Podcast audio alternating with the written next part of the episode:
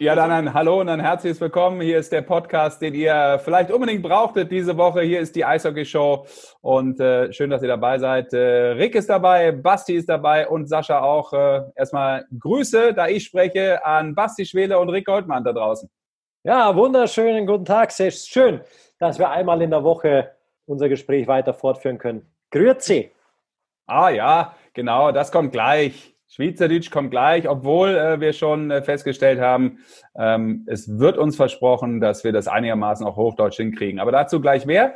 Bevor wir über die Schweizer Nationalmannschaft äh, mit Patrick Fischer reden äh, und auch mit äh, Tobi Rieder, Lass uns noch mal ganz kurz äh, das Geschehen in der deutschen Eishockeyliga kurz abrollen, weil es ist ja ein bisschen was passiert. Ja? Krefeld, der KfV hat es tatsächlich vollbracht. Sie spielen eine weitere Saison. Das haben die Fans bestimmt mitbekommen. Ähm, sie haben einen neuen Hauptgesellschafter mit der Saves AG aus Lugano. Äh, übrigens sehr schwer, da etwas rauszubekommen, was die eigentlich so genau machen, äh, wenn man sich da im Internet mal um, umschaut. Ähm, Glenn Hanlon ist der neue Head Coach der Pinguine. Dann haben sie einen äh, Geschäftsführer und äh, ja auch gleichzeitig Sportdirektor mit äh, Roger Nicolas und äh, dazu noch einen jungen Mann, der sozusagen ähm, ja den die sportliche Leitung äh, assistiert. Ähm, wie ist erstmal bei euch angekommen grundsätzlich dieser dieser neue Weg, den Krefeld geht, bevor wir vielleicht auch darauf zu sprechen kommen, dass ja einer gehen muss in Krefeld? Basti. Ja, Sesh, da, du hast ja schon ganz gut zusammengefasst, dass über die Firma schon mal nicht so viel rauszubekommen ist. Die wurde ja auch erst Anfang des Jahres gegründet tatsächlich. Ähm, lässt noch, ist ja immer wieder Interpretationsspielraum, aber es ist ja erstmal gut, dass das Krefelder Eishockey gerettet ist. Ähm, viel rauszubekommen ist tatsächlich äh, von neuen Geschäftsführer vor allem, äh, denn da muss man ja schon sagen, die walzen ja da ordentlich jetzt äh, schon mal durch. Das ist so, hallo, hier bin ich, der Roger, der Glenn und jetzt lasst uns mal arbeiten und wir machen unser Ding. Und dass du dann gleich sagst, ähm, wir wollen den Daniel Pieter, das Vorbild, das Aushängeschild der Krefeld Pinguine, nicht mehr, der noch einen langen Vertrag dort hat und dann äh, mit dem Argument, wir wollen Platz für junge Spieler schaffen, ähm, ja, dafür aber einen auszahlen zu wollen, um auch monetär angeblich Platz zu schaffen, das wird dich ja teuer zu stehen kommen, definitiv, auch das, das ist ja ein Fakt. Äh, und dann ein Vorbild für die jungen Spieler wegzunehmen, erklärt sich mir noch nicht so ganz. Hm. Goldi, wie siehst du es? Weil Basti hat es ja schon gesagt, ähm, Pieter hat ja noch einen Vertrag gehabt, das war dieser Zehn-Jahres-Vertrag, der wäre noch fünf Jahre äh, gelaufen. Jetzt muss man den vermutlich dann irgendwie auflösen auf irgendeine Art und Weise. Äh, das kostet Geld und irgendwie wenig wurde bisher auch dazu gesagt, so richtig, ähm, außer dass der Verein irgendwie auch will, dass Daniel Pieter äh, in seiner Karriere weiter nach vorne äh, geht.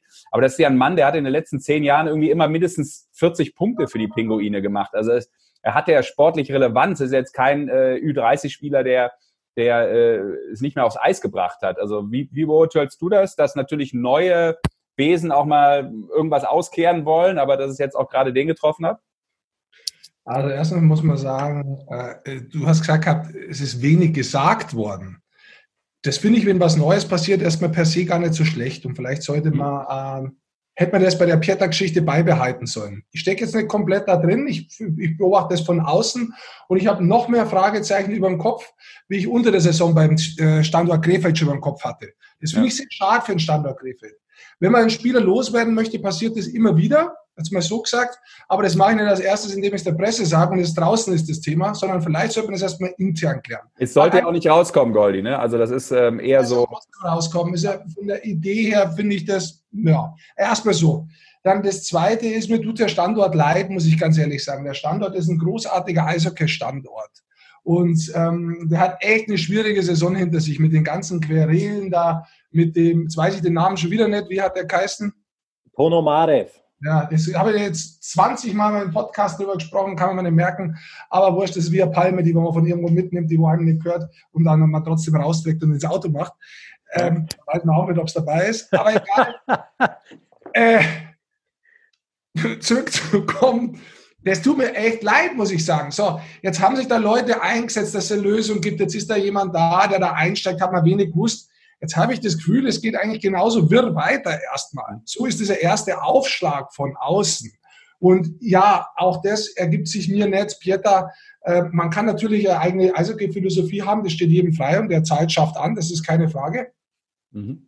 Und wenn man sagt, hör mal zu, ich will alle 20 Leute, ich möchte meine eigenen reinstecken, Okay, dann kann, muss man aber auch damit rechnen, dass das nicht alle sympathisch finden von den Anhängern. Punkt eins. Das zweite ist, man muss auch nicht sofort gleich äh, Logik dahinter erkennen müssen. Und das ist bei mir bei Pieter zum Beispiel so. Äh, wenn man sagt, hör ich zahle jemanden aus, der noch fünf Jahre Vertrag hat, damit ich mehr Geld zur Verfügung habe, dann sage ich so als Geschäftsmann, den Move, erklär's mir mal ganz kurz, weil würde mich einfach nur interessieren, wie sowas läuft. Ja? Ähm, ich bin Pieter, aber würde ich auch erstmal sagen, weißt du was? Haben mich doch gern. Ich habe fünf Jahre Vertrag, Kollege. Ich komme zum Training. Also gibt es ja auch ein Recht dafür. Also insofern, ich finde es schade für den Standort. Ich finde es keinen schönen, keinen besonders tollen Einstieg, so wie sich das jetzt äh, da anfühlt. Ich hoffe wirklich für den Standard, dass es besser wird. Und ob Roger Nicholas, ähm, wie gut der da wirklich in der Szene ist, wie gut sich der auskennt, der jetzt die letzten Jahre hobbymäßig der Eishockey in Darmstadt gemacht hat, wie tief der in der Materie ist, was er drauf hat, das wird erst die Zukunft bringen. Glenn Henlin, wir haben ihn auf der einen Seite gesehen gehabt, da war er international erfolgreicher Trainer. Ähm, die letzten Jahre hat er kürzere Halbwertszeit gehabt, sage ich jetzt mal, wo er auch immer war. Mhm. Hat sehr unterschiedliche Aussagen gegeben zur Qualität. Auch das ist was, wo ich glaube, dieses Konzept muss sich erstmal bewähren. Aber insgesamt muss ich sagen, habe ich diesen Einstieg von diesen komplett neuen Leuten da mhm. in Krefeld schade gefunden. Ja, ähm, kann man, kann man definitiv so sehen, habe ich auch irgendwie so das Gefühl gehabt. Aber Basti, vielleicht auch, äh, weil Goldi ja gerade Glenn Hanlon ähm, angesprochen hat, den neuen Head Coach der Pinguine. Ähm, da hatte ich auch so das Gefühl, wir haben das ja immer mitbekommen, auch bei den Weltmeisterschaften, wo er aktiv war. Ähm, war in der Slowakei als Head Coach, glaube ich, sogar auch bei der, bei der Heim-WM damals ähm, bei der Slowakei dabei, hat Weißrussland die Heim-WM als Head Coach gemacht. Und es kam immer so raus in den Medien, ähm, dass er so ein bisschen, naja, etwas unfreundlich vom Hof gejagt wurde, auch so in der Art und Weise der Kommunikation. Ähm, ist es äh, aus deiner Sicht ein Mann, der am Standort Krefeld äh, jetzt der richtige ist, wenn man auch so zumindest was die Aussagen zulassen, ja das Gefühl hat, dass man vielleicht mit Krefelder Spielern, also auch aus dem Nachwuchs was machen will? Oder ist er eher so der Coach, was du ähm, mitbekommen hast für, für eine feste Mannschaft mit Stars? Oder wie schätzt du ihn ein? Oh, das ist jetzt äh, echt eine harte Frage, Sesh, äh, weil wir kennen, also ich kenne ihn tatsächlich nur von den Weltmeisterschaften und äh, genau.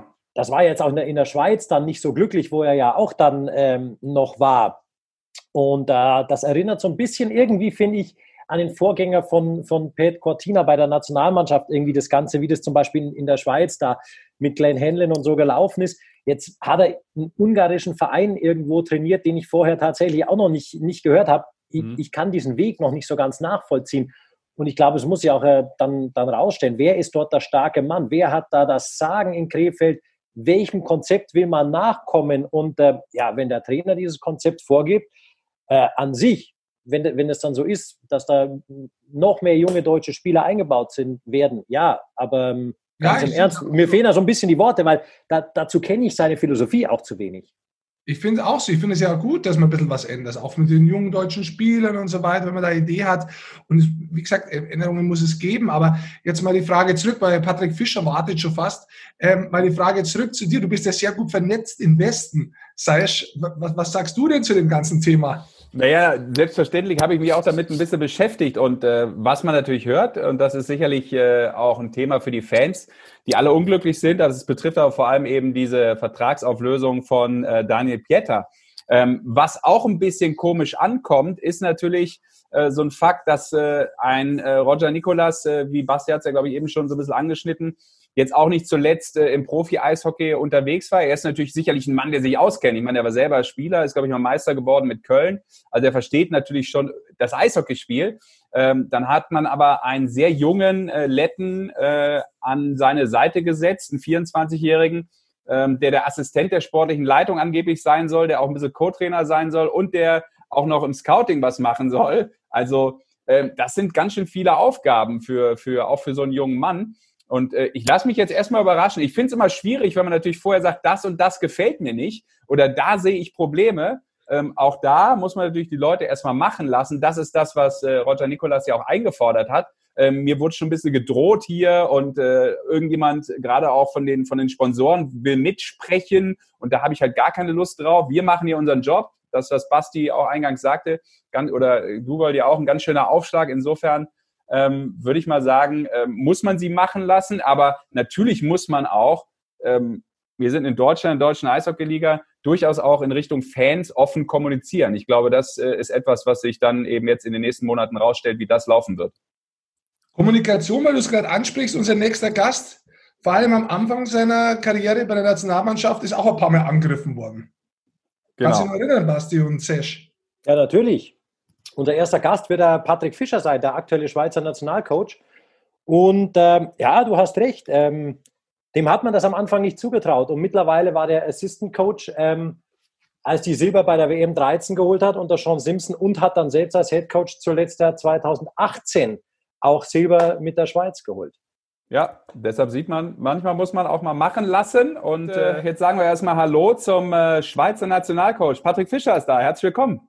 Hallo, herzlichen Dank äh, für die Einladung. Schön äh, hier zu sein, auf Hochdeutsch mitzudiskutieren. Ja, ja wir probieren es auch so einigermaßen auch auf Hochdeutsch. Alles andere wäre wahrscheinlich nur ähm, desaströs, wenn wir damit anfangen, Patrick. Von daher ähm, kriegen wir das, glaube ich, hin, oder? Ja, logisch, logisch. Patrick, äh, andere Zeiten, andere Maßnahmen. Ähm, du hättest jetzt gerade deine erste Heim-WM als Head Coach äh, der Schweiz. Du bist auch noch äh, voll eingedeckt. Wir sehen das hier im Hintergrund. Äh, ist allerdings äh, kein Podcast, aber wir sehen, dass dein, dein Schweizer Nationaltrikot hängt hinter dir und alles. Äh, habt ihr das insgesamt schon jetzt so weggesteckt oder jetzt weißt du, wo es laufen würde, wo man so äh, vergangene Woche gerade das Eröffnungsspiel gegen Russland hättet ihr gehabt, gehabt hätte? Hat das nochmal richtig wehgetan? Ja, es ist genau so, wie du sagst, Basti. Ich, ich denke, wir hatten Zeit, das zu verarbeiten, weil der, der Entscheid kam ja vor ja, gut fünf, fünf, sechs Wochen und äh, am Anfang hat es extrem wehgetan. Äh, ich bin ein Daueroptimist und habe eigentlich immer daran geglaubt, dass die WM doch noch irgendwie stattfinden kann, aber dann logischerweise hat sich die Prioritätsliste extrem geändert. Äh, es ging um die Gesundheit, es ging um die Bevölkerung und ähm, da hatten wir Zeit das zu bearbeiten, auch zusammen mit den Spielen. Aber jetzt, äh, wie du gesagt hast, am Freitag äh, wäre es losgegangen gegen Russland. Ähm, es kamen noch ja, viele Interviews dazu und dann im Fernsehen hat man Sachen gesehen und ja, das hat schon geschmerzt. Ähm, wieder, man kann sich dann wirklich bewusst überlegen, was würden wir jetzt tun, wo wären wir jetzt? Jetzt wären wir im Morgentraining, jetzt würden wir spielen, jetzt wäre ich an der Bande. Und äh, da kannst du so ein bisschen in diese Emotionen reingehen. Aber im Großen und Ganzen ähm, habe ich es eigentlich verdaut, es geht mir gut und ich freue mich schon auf, auf die neue Saison. Wie weit bist du als Cheftrainer einbunden gewesen? Also normalerweise muss man ja dazu sagen, es richtet der Verband aus, trotzdem gibt es noch ein WMOK, die das wirklich organisieren. Jetzt bist du in erster Linie natürlich für Sportliche zuständig. Aber wie nah ist da der Kontakt gewesen? Wie hast du das mitgekriegt, wie, der, wie, die, äh, wie das OK auch sagt, hör mir zu, auch für nächstes Jahr, wir wollen das gar nicht. Rückt ja für dich als Trainer auch was in weite Ferne so heimwerden, ist ja was ganz was Besonderes. Ja, da ist mein Einfluss relativ gering. Ich bin da auch äh, eigentlich machtlos.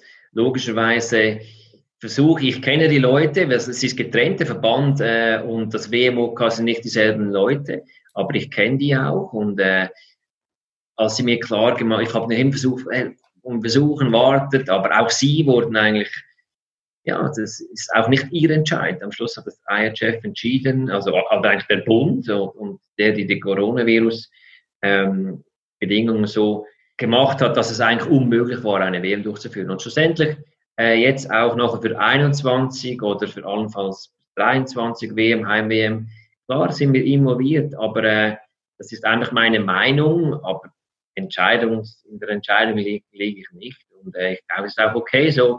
Äh, es gibt da äh, Menschen, die, die haben ähm, mehr Erfahrung in diesem Gebiet, die haben äh, ganz an, andere Informationen.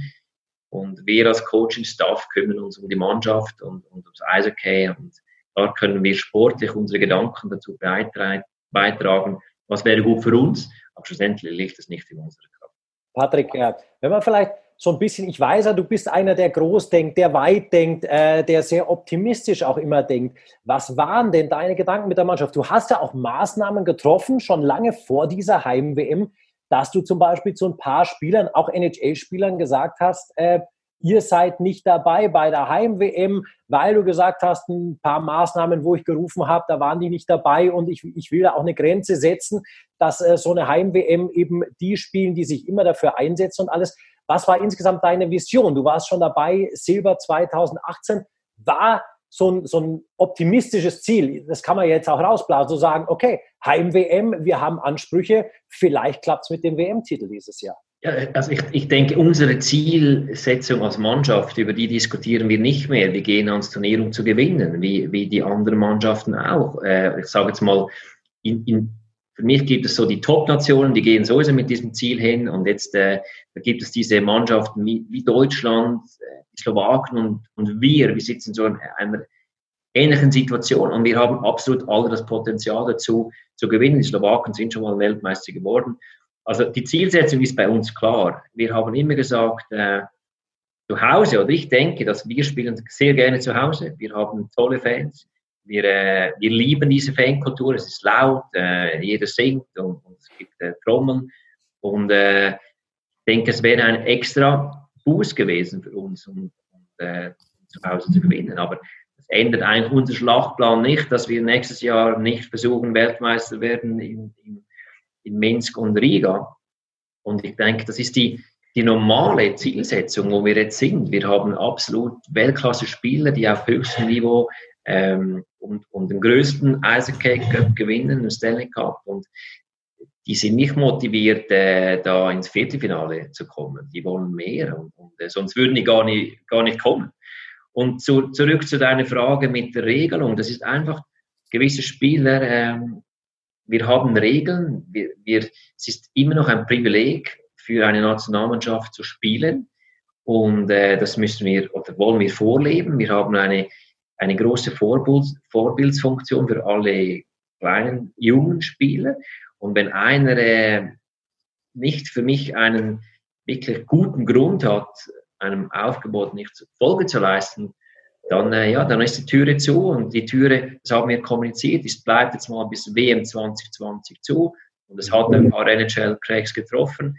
Äh, da mache ich keinen Unterschied. Äh, schlussendlich wollen wir 25 Spieler in der Garderobe sitzen haben, die äh, sich verreißen für das Land, für die Mannschaft und äh, die nicht nur kommen, wenn es jetzt die Heim-WM ist, sondern die kommen immer und äh, das ist wichtig für den Prozess und ich glaube da stark dran und ähm, darum ist dieser Entscheid damals getroffen. Es ist ein, Entscheid, ein eigener Entscheid für die Spieler, die konnten selber gar nicht schlicht das Schlittschuh laufen, aber es ist einiges gegangen in den Clubs, auch im, Verba im Verband, ich möchte hier auch Markus Graf erwähnen, unser Ausbildungschef, der wirklich innovativ versucht zu lernen. Und ich, ich denke, ich kann den Ball rüber, rüberschieben, wieder auch, auch nach Deutschland. Äh, mein Deutschland und die Schweiz, ich denke, wir haben in den letzten Jahren extrem, extrem äh, viele gute Spieler entwickelt, entwickelt und das freut mich. Und das ist der, diese Generation, sie kann auch, das, ich denke auch das Internet, das hilft, die, die Informationen sind da, man kann, äh, man kann trainieren. Die, äh, früher, wir hatten diese Informationen gar nicht. Und jetzt die, die heutige Generation von den, ja, von den Spielern, die kommen äh, ins Training, die 17-, 18-Jährigen und die machen Sachen, die, ja, die wussten wir gar nicht, wie das geht. Und ich denke, wurde viel investiert, es gibt viele, viele gute äh, Trainer und die sich auch nach, nach, nach der Arbeit noch geopfert haben, um diese Spieler äh, auszubilden. Spieler eine Zeit lang hast ihn kennt. Ist es so gewesen, wo du sagen würdest, äh, Patrick, dass da schon mal sowas angeschoben wurde, dass es dann aber eine Zeit lang braucht hat und dass jetzt die zweite Welle eigentlich kommt? Oder kann man das miteinander gar nicht vergleichen? Äh, äh, doch, es war ein absolut äh, ein wichtiger Entwicklungsschritt. Ich meine, als Ralf in die Schweiz kam, da waren wir, ich sage jetzt mal, nicht gerade höchst unprofessionell, aber wir waren noch nicht so professionell. Und, und äh, das, ja, das Eishockey war auch noch da, aber ähm, es gab noch wichtige Sachen und die Coaches äh, hatten mehr zu tun, uns einzufangen, dass wir am Morgen im, alle im Training sind.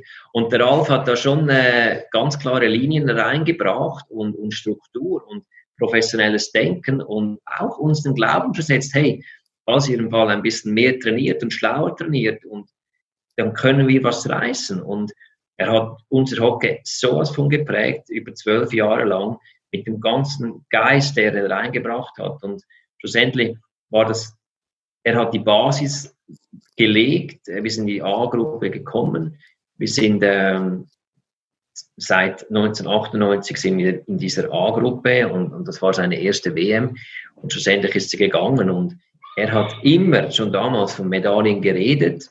Äh, leider, es tut mir leid für ihn, er konnte es nie, nie holen mit der Schweizer Nationalmannschaft, aber diese Medaillen, äh, die wir nachher geholt haben, hätten wir nie geholt ohne, ohne seine Arbeit. Und jetzt ist ja Patrick, äh, wenn man vielleicht auch nach vorne schaut, äh, der Vertrag äh, läuft, glaube ich, bis 2024, stimmt das? Unge ja. Oder? Vier Jahre verlängert worden, glaube ich, äh, Ende letzten Jahres. Mhm. Das heißt ja irgendwie, ähm, das ist eine Ehe. Manchmal ist es ja schon langweilig in der Ehe nach vier Jahren, sagen wir mal, oder von 20, Ende 2015 bis äh, zum Zeitpunkt, wo es verlängert wurde. Aber offensichtlich äh, habt ihr noch Lust aufeinander in äh, jeder Art von Leidenschaft, Eishockey zu entwickeln. Was ist denn die, die Perspektive noch? In den Jahren jetzt Amtszeit, wenn sie auch, sagen wir mal, bis 2024 ähm, zu Ende gedacht werden, weil hat ja auch immer was mit sportlichem Erfolg zu tun und logischerweise kann man den nicht immer vorhersehen. Also ich denke, das Wichtige ist, wir sind immer noch mitten im Prozess drin. Wir sind noch nicht, überhaupt nicht fertig. Es geht auch nicht, nicht nur um die A-Nationalmannschaft. Wir wollen wirklich diesen roten Faden nach unten bringen. Wir wollen von der U16 bis zu oben der A-Nationalmannschaft die, die gleiche Philosophie haben. Wir wollen unsere Identität finden. Wenn man, wenn man fragt, okay, wie ist ein tschechischer Spieler, dann kommt euch gleich Attribute. Wie ist ein russischer Spieler? Wie ist ein Kanadier? Wie ist ein Schwede? Und wenn man fragt, wie, wie sind die Schweizer, es beginnt langsam, okay, ja, die sind praktisch gut, die sind schnell, die sind, aber das muss sich noch mehr reifen und an dieser Identität arbeiten wir und für mich persönlich, es freut mich, dass ich jetzt aktiv auch im U20-Staff bin, also ich werde an den Weltmeisterschaften als Assistenztrainer mitcoachen, ähm, dass wir auch noch mehr Turniererfahrung haben und ich bin im Austausch mit dem U18-Coach und ja, ich denke, wir sind in einem guten, zurzeit in einem guten äh, Licht, dass wir das Schweizer Eishockey wirklich gut beeinflussen, nach vorne beeinflussen können und dass wir diesen Mindset und diese, diese ganze Identität in den nächsten vier Jahren noch mhm. festigen können und zementieren können und, und darum ist das war von Anfang an meine Hauptmotivation. Es, es geht nicht um mich, es geht um, ums Hockey. Ich bin mein ganzes Leben äh, wurde finanziert durch Schweizer Eishockey eigentlich äh, und, und es ist ein, ein Zurückgeben und es macht mir extrem Spaß, äh, zusammen mit, mit den Coaches und dem GM, mit, mit dem Lars und, und darum war es für mich, äh, ja, ist mein Traumjob und, und ich freue mich dafür, dass noch vier Jahre weiterführen, hoffentlich. Und dann ja vielleicht doch noch irgendwann äh, die Heim-WM, vielleicht ja 26, ja. wer weiß, Patrick. Vielleicht, Patrick, ganz kurz zum Abschluss, ähm, um sich nochmal beliebt oder unbeliebt zu machen in Deutschland. Je nachdem. Aber das ist ja hier die Eishockey-Show und wird natürlich vor allem ja von deutschen Fans gehört, auch wenn wir immer feststellen, dass in Österreich und auch in der Schweiz durchaus ein paar Fans zuhören. Ähm, jetzt ist ja die Schweiz äh, zu Recht, wie ich finde, ja auch eine selbstbewusste, eine stolze Eishockey-Nation. Gibt es denn etwas, äh, was Patrick Fischer in Deutschland, im deutschen Eishockey bewundert? Also ich muss ganz ehrlich sagen, ich habe dieses Jahr, oder das war letztes Jahr vor der U20-Weltmeisterschaft, haben wir gegen Deutschland gespielt, zwei Vorbereitungsspiele, und wir hatten keine Chance.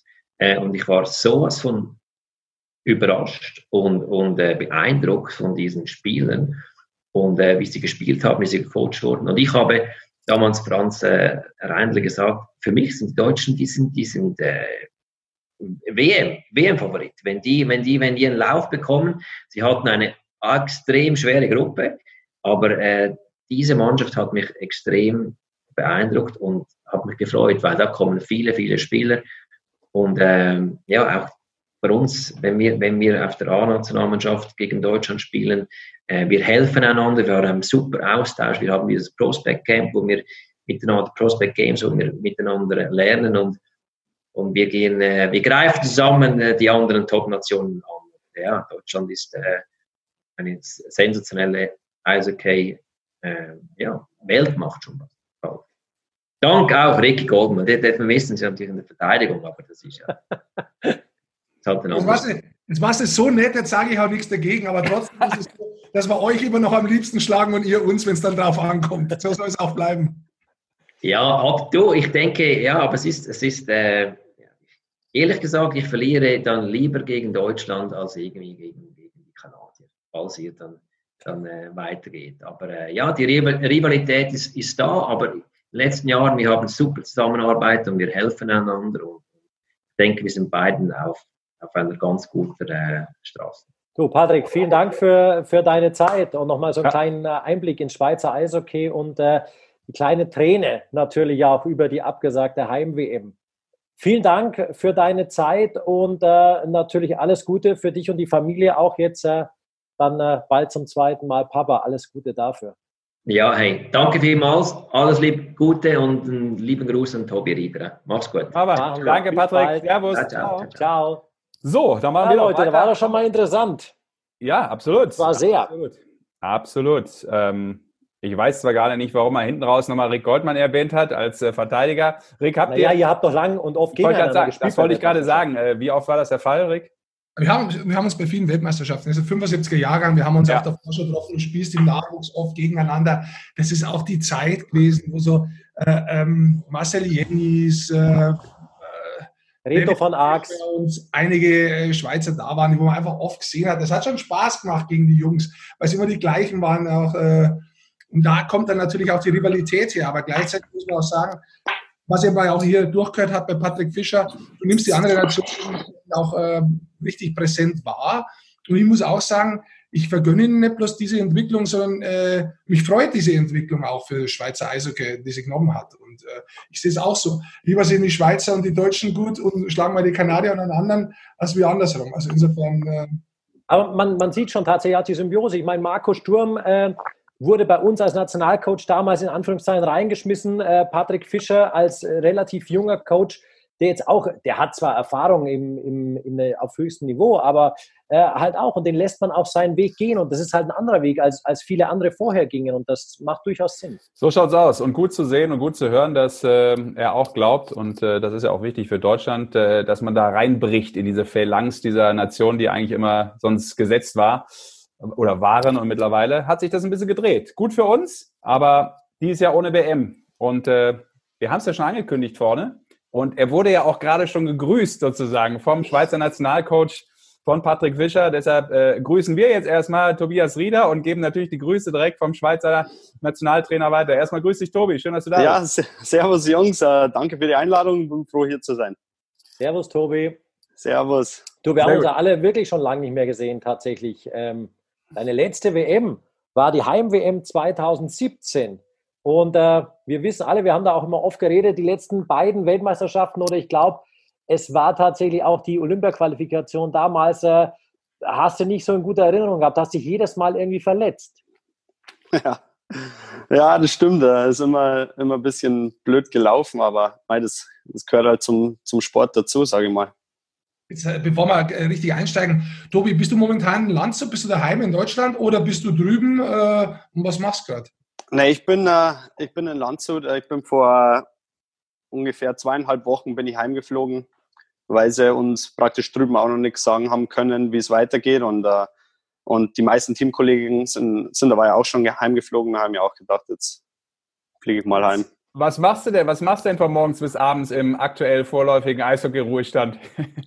Ja, das ist natürlich schwierig. Also man muss ihn natürlich fit halten, aber das geht ja leider auch nur begrenzt. Also man ist, man schaut, dass man viel draußen ist, dass man viel zum Laufen geht, zum Radfahren, äh, sich einfach körperlich irgendwie betätigen und nicht äh, den ganzen Tag nur auf der Couch zum Sitzen. Gibt es denn irgendwas Neues von der NHL drüben? Ich habe zwischendrin mal gehört gehabt, sie überlegen vielleicht so gegen Ende Mai einen Trainingsbetrieb wieder aufzunehmen. Einige Spieler äh, fliegen ja bewusst aktuell auch nach Schweden, um wirklich zu trainieren in der Gruppe, weil die andere Regelungen haben, auf dem Eis zu sein und so weiter. Ähm, war das mal ein Gedanke für dich oder sagst du, äh, weiter geht, geht's weiter? Ja, ähm, ja, so ungefähr. Wenn es weitergeht, geht es weiter. Das äh, mit, mit, dem Reisen momentan ist immer ein bisschen schwierig. Ich weiß gar nicht, äh, ob das so einfach geht, dass man nach Schweden einreisen kann. Aber nein, wir haben jetzt, äh, äh ja, wie du schon gesagt hast, äh, die planen natürlich, dass Ende Mai, Anfang Juni, dass man da irgendwie in Trainingsbetrieb wieder einsteigen kann. Aber ist halt auch noch nichts sicher. Das sind jetzt auch alles nur Vermutungen, also soweit wie es wir wissen. Und äh, ja, was Offizielles gibt es eigentlich auch noch nicht. Und ja, deswegen muss man einfach mal abwarten. Dennoch, Tobi, wir, wir machen ja so ein bisschen auch ähm, WM-Special in Anführungszeichen. Ähm, du hast auch jetzt äh, tatsächlich bewegte Jahre, zwei oder ja, fast drei bewegte Jahre in der NHL tatsächlich hinter dir. Edmonton letztes Jahr äh, mit dem GM, der eigentlich was äh, auch über dich gesagt hat, was man so öffentlich nicht sagt. Dann dein Wechsel nach Calgary, wo es am Anfang auch gleich irgendwie relativ komisch war, da wo du auf Waivers gesetzt wurdest. Wie hast du so ein bisschen Zeit gehabt, irgendwie das Ganze ein bisschen zu reflektieren auch und denkst dir so, ey, was ging denn da ab in den letzten zwei Jahren?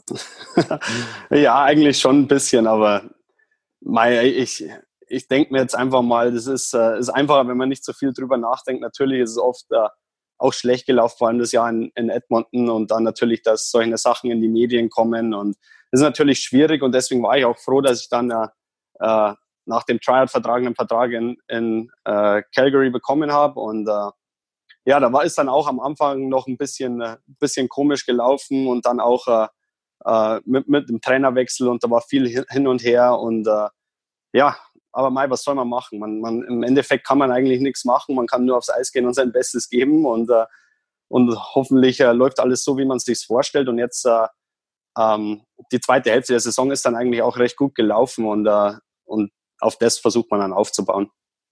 Bevor wir vielleicht auch ein bisschen über den Trainerwechsel und die Saison sprechen mit Jeff Ward, jetzt mal grundsätzlich von Edmonton nach Calgary zu wechseln, in Alberta, hohe Rivalität, ist ja eigentlich auch nichts, was sehr viele Spieler machen und meistens hat es dann auch mit Stress zu tun. Also da können wir auch dieses Jahr auf die Serie ein bisschen eingehen, was da alles passiert ist.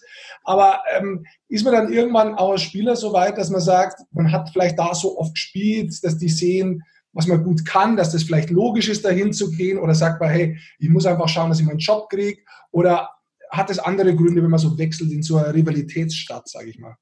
Nee, ich, ich sage jetzt mal äh, äh, ein bisschen von beiden. Natürlich, äh, in erster Linie schauen wir mal, okay, ich schaue jetzt, dass ich äh, irgendwo einen Job bekomme.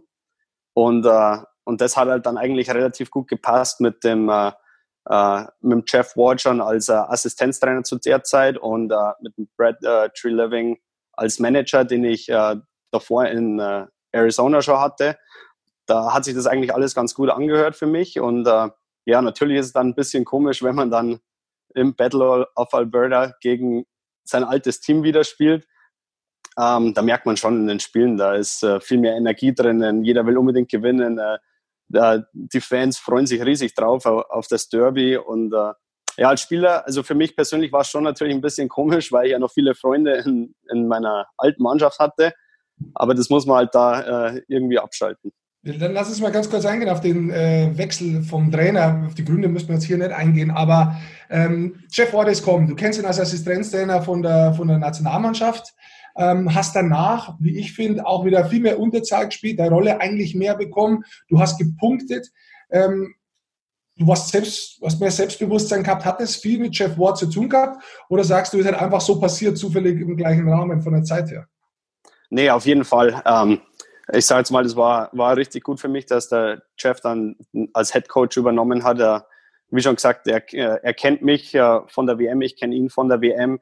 Er weiß, wie er mich als Spieler einsetzen muss. Er weiß, was ich kann. Und äh, das gibt natürlich einmal Spieler auch wieder viel mehr ähm, Selbstbewusstsein. Und natürlich du weißt es am besten, da spielt sich viel einfacher, wenn man, wenn man mit Selbstbewusstsein spielt. Ich habe immer gesagt, da ist man, man fühlt sich als ein anderer Spieler. Und äh, das hat der Chef mir gegeben. Und, äh, und äh, ja, wie schon gesagt, nach dem Trainerwechsel ist dann auch, äh, ist mir auch vieles leichter gefallen. Da habe ich noch eine Frage zum Chef. Sorry, dass ich jetzt gleich noch einen hinterher setze, aber äh, ich habe ihn auch kurz getroffen in Los Angeles, Pressekonferenz gemacht. Also Jeff Ward muss man ja sagen, der hat, du kennst ihn auch schon lange aus, Co-Trainer zum Beispiel für die Nationalmannschaft, hat er seine Co-Trainer-Rolle schon gut gespielt. Also da war er der, der, lockere Typ, da war er der freundschaftliche, da war er der Typ, der ähm, kameradschaftlich ist in der Kabine. Ich habe ihn als Cheftrainer mal gehabt in Iserlohn. Da, das war aber schon vor einigen Jahren, da hat er versucht, so einen Mittelweg zu finden. Äh, jetzt habe ich ihn gesehen gehabt dieses Jahr Pressekonferenz unten gegeben und er ist da gestanden wie ein NHL-Trainer. Kein Mini verzogen oder auskaut, eine Frage nach dem anderen, bam, bam, bam, bam. Ähm, wenn du das, wo du ihn lang kennst, so siehst, wie verändert sich der Trainer, vor allem in der NHL? Ich finde diese Transformation unglaublich. Das ist ja nicht das einzige, das einzige Beispiel. Ja, ne, ne, da hast du recht. Ähm, ja, das ist natürlich immer ein bisschen komisch zum Sehen, aber zum selben Zeitpunkt denkt man natürlich auch, okay, er ist jetzt Head Coach, er muss sich ein bisschen anders verhalten, er kann jetzt nicht nur der freundliche, lockere Typ sein. Und da merkt man schon, also jeder weiß, er muss sich in der Öffentlichkeit, also man muss sich einfach in der Öffentlichkeit ein bisschen anders geben. Aber in der Kabine, wenn keine Kameras da sind, dann ist er eigentlich immer noch genau dasselbe Typ, mit dem kann man Spaß haben. Wenn es ernst wird, natürlich, dann, dann wird er auch mal, wird er auch ernst, muss er ja. Aber, aber so, man kann immer zu ihm ins, in seine Kabine kommen, er hat immer einen lockeren Spruch auf Lager und so ist er eigentlich ganz normal geblieben. Mhm. Tobi, steht dir, weil du auch sagst, du bist jetzt seit, seit zweieinhalb Wochen aus daheim und äh, Rick hat ja auch schon gesagt, gibt es irgendwas Neues, aber stehst du, stehst du mit Calgary oder dann mit Jeff jetzt gerade in Kontakt? Gibt es dann Austausch oder ist da gerade einfach nur halt auch Pause? Ähm, nee, also bei, mit, mit Jeff jetzt, äh, was ich finde, was er sehr gut macht, ist, er, er versucht jede Woche alle Spieler anzurufen, auch privat und fragt nur, wie es geht und, und äh, was wir so machen und hofft, dass jeder gesund ist. Also vom menschlichen Standpunkt her äh, sehr, sehr gut. Und äh, alle ein, zwei Wochen haben wir dann auch immer so ein Zoom-Meeting mit der ganzen Mannschaft. Da werden wir dann, oder das ist dann auch mit dem Manager, der uns dann die neuesten Updates gibt und äh, oder was die, was die Mannschaften mit der Liga äh, gerade planen oder wo wir gerade stehen. Und also wir sind schon eigentlich auf dem neuesten Stand. Das Problem ist halt bloß, dass es auch von der Politik her, sage ich jetzt mal, und äh, äh, dass es da noch nicht noch nichts Konkretes gibt. Glaubst du noch daran, dass da viel passiert oder hast du es vielleicht auch so für dich schon ein bisschen abgeschlossen oder ähm, aufgrund der Infos, die du auch bekommst? Da kann man ja so ein bisschen einschätzen oder man kann es auch gar nicht einschätzen, weil äh, man hängt ja irgendwie äh, so im Nirvana, wie jeder in Deutschland ja eigentlich auch. Aber ist dein Beruf, was glaubst du, wird noch äh, in, irgendeiner, in irgendeiner Art und Weise ein äh, Champion ausgespielt dieses Jahr? Ja, also ich glaube schon. Also man merkt schon, äh, die Liga will unbedingt die Saison irgendwie zu Ende spielen. Ähm, das ist halt eine Frage der Zeit. Also wenn es jetzt noch länger so weitergeht, weiß ich nicht, ob sie es dann noch von der Zeit her schaffen mit der neuen Saison. Aber ja, man weiß es eigentlich nicht, aber man geht jetzt mal davon aus, dass es weitergeht. Ich glaube, das ist auch einfacher für die Spieler, einfach für den Kopf, sich fit zu halten, weil wenn es nicht weitergeht, mhm. dann denkt man sich auch, warum mache ich jetzt nicht mal, warum lege ich mir jetzt nicht erstmal zwei, drei Wochen auf die Couch. Tobi, vielleicht, vielleicht noch ein Wort äh, dazu. Du hast ja sicher auch äh, Besuch bekommen noch im Februar von äh, Stefan Scheidnagel und Toni Söderholm. Ähm, und wir haben am Anfang schon gesagt, 2017 deine letzte WM. Wie hätte es denn ausgeschaut mit der Nationalmannschaft? Wie, wie war so dein Eindruck auch äh, von Toni, was er dir erklärt hat? Ähm, und, und, wie stehst du dazu? Hättest du immer oder würdest du immer sagen, unabhängig von äh, Vertragssachen oder was dann auch, auch immer einen Ausschlag gibt oder Verletzungen, hey, WM klar. Ja, also bei mir war es ja die, äh, die letzten zwei, drei Jahre so, da war es wegen Vertrag immer schwierig und da habe ich mich auch selber immer ein bisschen unsicher gefühlt, aber dieses Jahr habe ich mir eigentlich gedacht, ja, was soll's, es, ist immer, es macht immer Spaß, äh, eine WM zum Spielen mit der Nationalmannschaft.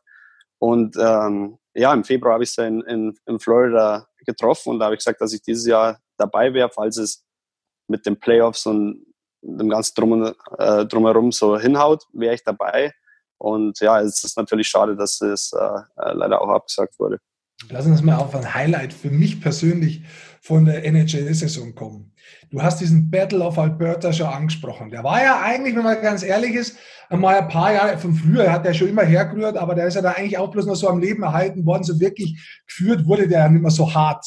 Jetzt ist er dieses Jahr losgegangen mit äh, Kaczak und mit Cassian, dann sind aber auch Topspieler involviert worden und das war echt eine vergiftete Atmosphäre hin und her und dieser Name zwischen Calgary und Edmonton, dass sich die zwei treffen und wo man sagt, das muss ich mir anschauen. Ich weiß nicht, was da heute passiert. Das ist geil. War bei mir dann so wieder, was passiert ist und was da alles gemacht wurde, so wo ich sage, boah, ich weiß gar nicht, ob ich es nicht drüber finde, muss ich ganz ehrlich sagen. Wie ist es für dich gewesen? Du hast letztes Jahr in einer Mannschaft gespielt, jetzt in der Mannschaft, wenn man da mittendrin dabei ist.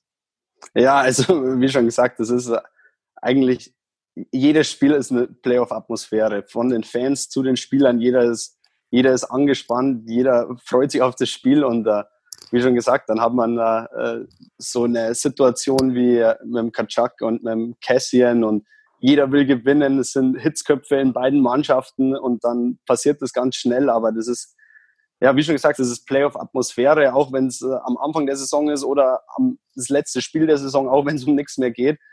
Gegen die Mannschaft will man nicht verlieren. Und, äh, und ja, also wie gesagt, es ist eigentlich unglaublich, da am Eis zum Stehen. Da meint man eigentlich, man ist im, im Stanley Cup-Finale.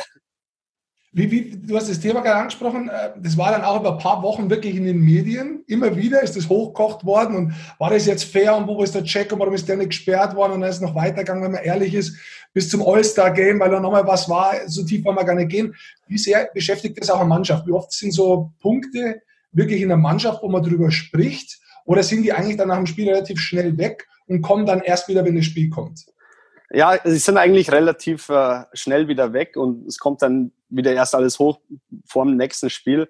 Und da muss ich jetzt auch wieder sagen, da, der, da macht der Jeff auch einen, einen, einen, super Job und sagt, hey, mir ist, das Spiel ist jetzt vorbei, wir haben jetzt erst noch, weiß nicht, zehn andere Spiele und wir sollen das jetzt äh, aus dem Kopf streichen und, äh, und uns auf den nächsten Gegner vorbereiten. Und das sind halt dann immer äh, die Medien, die das dann wieder alles ins Laufen bringen und wieder alles anschmeißen. Und ab und zu sagen die Spieler auch, ähm, das gibt's ja nicht, die reden immer noch über das. Das war, das war jetzt ein Spiel, aber das ist natürlich da äh, speziell in Calgary und in Edmonton dann halt extrem und nach dem Spiel wird sofort nachgeschaut, wann ist wieder das nächste Spiel, weil es einfach, schätze ich mal, so viel Spaß macht zum Anschauen.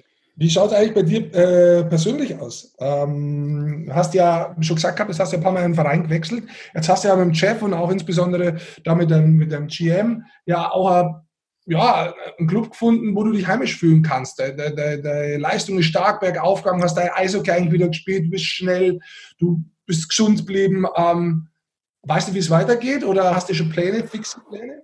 Nee, jetzt fixe Pläne noch nicht. Wie schon gesagt, ich glaube, äh, auch die ganzen Manager, die haben jetzt gerade andere Gedanken ähm, als Vertragsverlängerungen und äh, die hoffen natürlich, dass es weitergeht und falls da irgendwas hoffe ich mal bald, dass da irgendwas rauskommt, dass wir entweder spielen oder nicht spielen. Ich schätze, äh, ja, dann, äh, dann werde ich eigentlich mehr erfahren, wie es weitergeht.